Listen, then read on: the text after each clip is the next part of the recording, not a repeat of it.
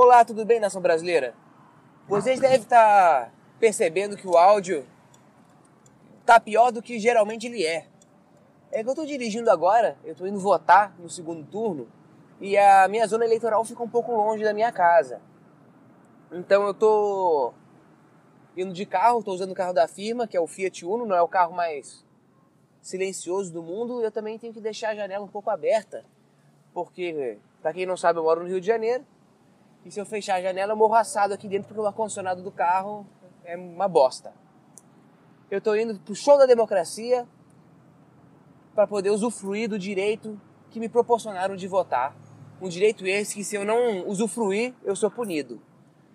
Eu estou indo lá votar Bolsonaro 17,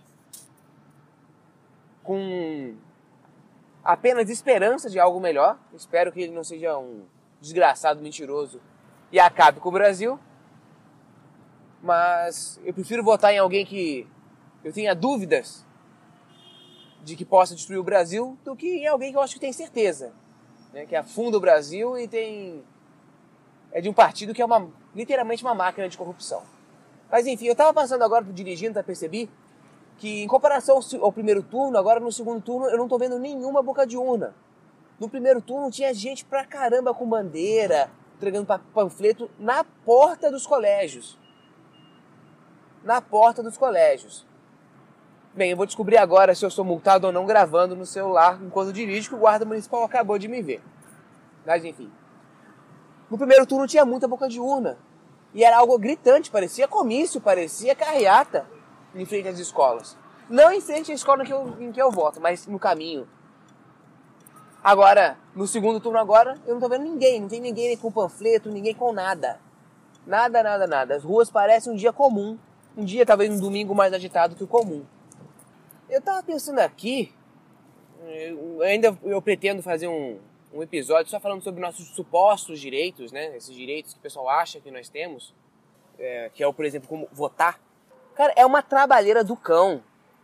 Porque eu tenho que me deslocar do bairro que eu moro, que é cerca de 20, 30 minutos da, da minha zona eleitoral, caçar uma vaga, que no Rio de Janeiro é o diabo achar uma vaga.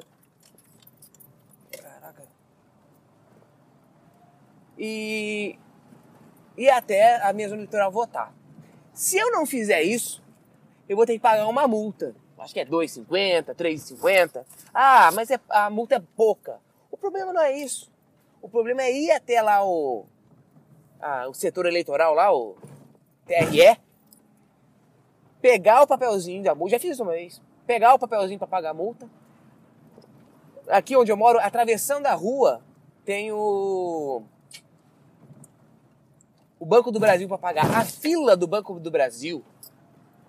Tu, aí tu vai lá, pega o papel, vai para a fila do Brasil, paga no, na, na, no Banco do Brasil, volta pro TRE para entregar o papel para eles, porque o boleto eles não têm a capacidade de identificar se você pagou o boleto não. Difícil. Complicado. Aí eu tô aqui o trouxa indo longe de casa para poder pagar, para poder votar. Ah, por que você não transfere a zona para perto da sua casa? É outro problema, vou ter que ir até aquele TRE longe pra caramba lá da minha casa de novo. Achei a vaga, foi só foi só falar. Deus ajuda para a festa da democracia dar certo. Aqui. Estaciona, rapaz. Calma aí, calma aí, calma aí. Eita.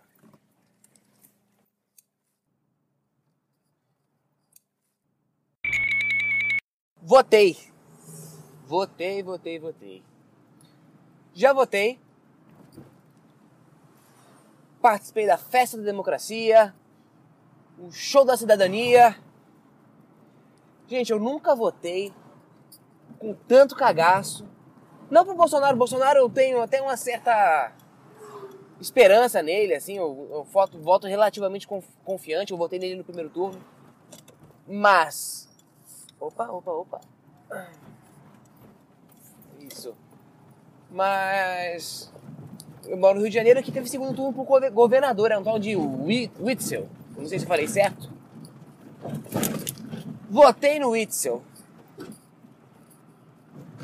Eu nunca votei com tanto cagaço, tanto no primeiro turno quanto no segundo turno. Eu nunca votei em alguém com tanto cagaço desse Witzel. Olha, amigo do, desse desgraçado do prefeito do Rio, que é, o, que é o Crivella. Que eu também votei. Cara, eu só voto em merda. Incrível. Incrível. Ó, oh, tô passando em frente ao estúdio do podcast Minuto de Silêncio. Aqui, né? Tá. Votei no Witzel, amigo do Crivella. Crivella que disse que criticou o Freixo falando: "Ah, você vai aumentar o IPTU da cidade. Vai aumentar o IPTU, as pessoas não aguentam mais pagar, aumentar, pagar imposto". A primeira coisa que esse desgraçado fez quando foi eleito foi aumentar o IPTU. O IPTU da minha casa é uma facada. Uma facada. Depois até. Eu fico meio receio de ficar fazendo, desdobrando os temas aqui, desdobrando os assuntos, e no futuro ficar sem o que falar em futuros episódios, né? Eu acho que vou querer falar do, do PTU, meu IPTU, em uma outra oportunidade. Eu sou quase um anarcocapitalista, não é possível, cara. Todo imposto que me põe na mão, no meu colo, eu fico com ódio. Votei nesse Whitson, para não votar também naquele Eduardo Paes. Apesar do Eduardo Paes como prefeito do Rio no primeiro, no primeiro mandato que ele, ele foi, já foi prefeito do Rio, para quem não sabe. Ele fez um, boas coisas aqui no Rio, coisas que eu, eu acho correta. Ele acabou com o comércio ambulante, organizou a cidade, limpou a cidade. Mas depois ele começou uma roubalheira e destruiu a cidade depois. Se corrompeu de uma maneira assim ser igual. Aí não tem como votar no cara não. Esse Witzel aí também é uma caixinha de surpresa.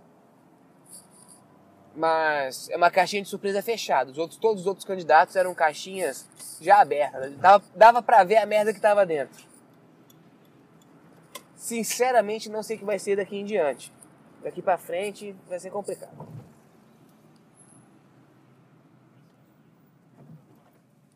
Vocês devem estar ouvindo isso agora e já saber quem é o presidente do Brasil.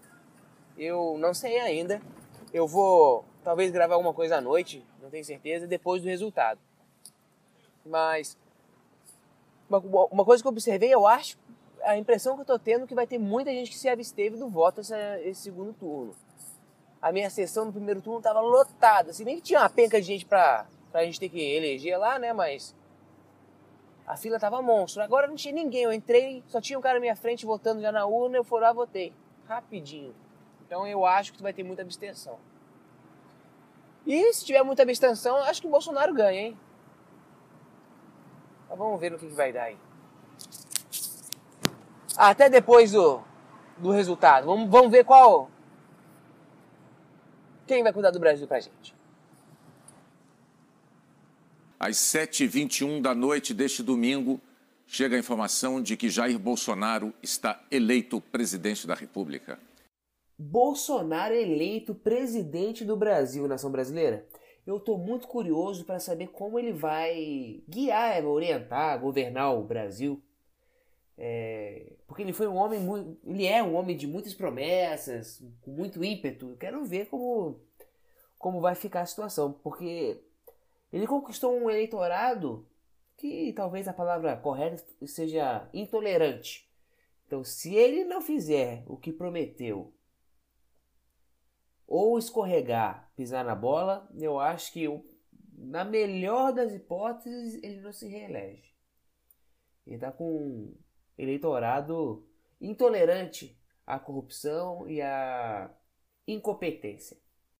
Eu acompanho o Bolsonaro já há algum tempo acho que desde 2011 mais ou menos, e eu já tinha decidido votar nele antes mesmo dele se candidatar, né? Antes dele declarar a intenção dele a ser presidente do Brasil. O interessante é que uma das coisas que o Bolsonaro sempre falou foi sobre as urnas eletrônicas, né? Que elas são fraudáveis, não, não são confiáveis. Até que ele aprovou a lei da, do voto impresso, que por algum motivo que eu não sei explicar, não pôde ser implementado agora nessas eleições.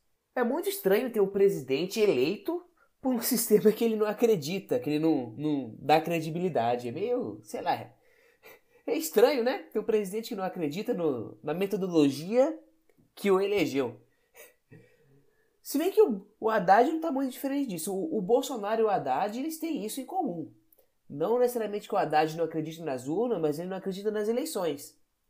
Porque eu fico imaginando se o Haddad fosse eleito, se a gente vê no início das eleições, antes da, do Lula ser barrado pelo é, TSE, o Haddad carregava uma, uma, uma, uns cartazes assim: eleição sem Lula é fraude, eleição sem Lula é fraude.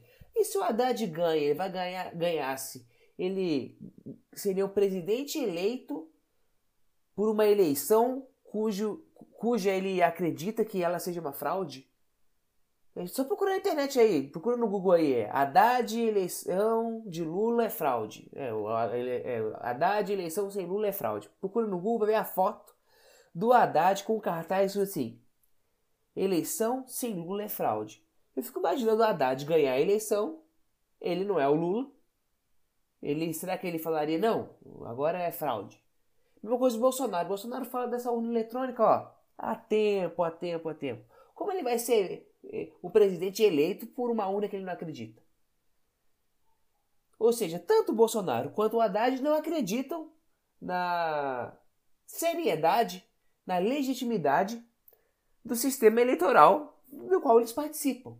Já acho estranho eles participarem do sistema eleitoral do qual, do qual eles não, tão, não dão credibilidade. Os dois, seja qual dos dois ganhasse, era a mesma questão. Acho muito interessante isso. Não sei se é cara de pau, se era só desculpa, não sei. Mas político é político, né? Eu votei no Bolsonaro, mas não acho que ele seja um santo. Ele tá muito tempo na política para ser santo. Então, não sei, eu acho que é safadeza mesmo. Mas. O Bolsonaro, ele. No discurso, né, na mensagem de, que ele deu quando recebeu a notícia, quando foi confirmada a sua vitória hoje, ele falou algumas coisas que me empolgaram, que me, me fizeram ter um pouco de esperança, né? São coisas, são promessas que me enchem os olhos, que me enchem os olhos. E ele falou sobre desburocratizar ah, o setor público, facilitar os, ah, ajudar os empreendedores. Ele falou uma coisa muito interessante que é valorizar a federação, né? Porque nós somos uma república federativa e nós temos poucas características federativas. Ele vai transferir mais recursos para os estados e para os municípios, para dar mais autonomia para eles e vai descentralizar, né, ou seja, ele vai descentralizar o poder na, no governo federal. Bem, foi isso que ele falou no discurso, né, de logo após ele confirmar sua vitória. Então, aí, com essas promessas, eu acredito que as coisas podem melhorar, as coisas são, são promessas agradáveis. Então, mas não põe a mão no fogo por ninguém, quanto mais por Jair Bolsonaro, né? Mas de qualquer maneira, nós temos agora o Bolsonaro, presidente da República, dia 1 de janeiro de 2019. É, vamos ver o que, que vai dar. Vamos ver se nós. Se eu fiz mais uma porcaria votando ou não. Um abraço a todos então e até a próxima.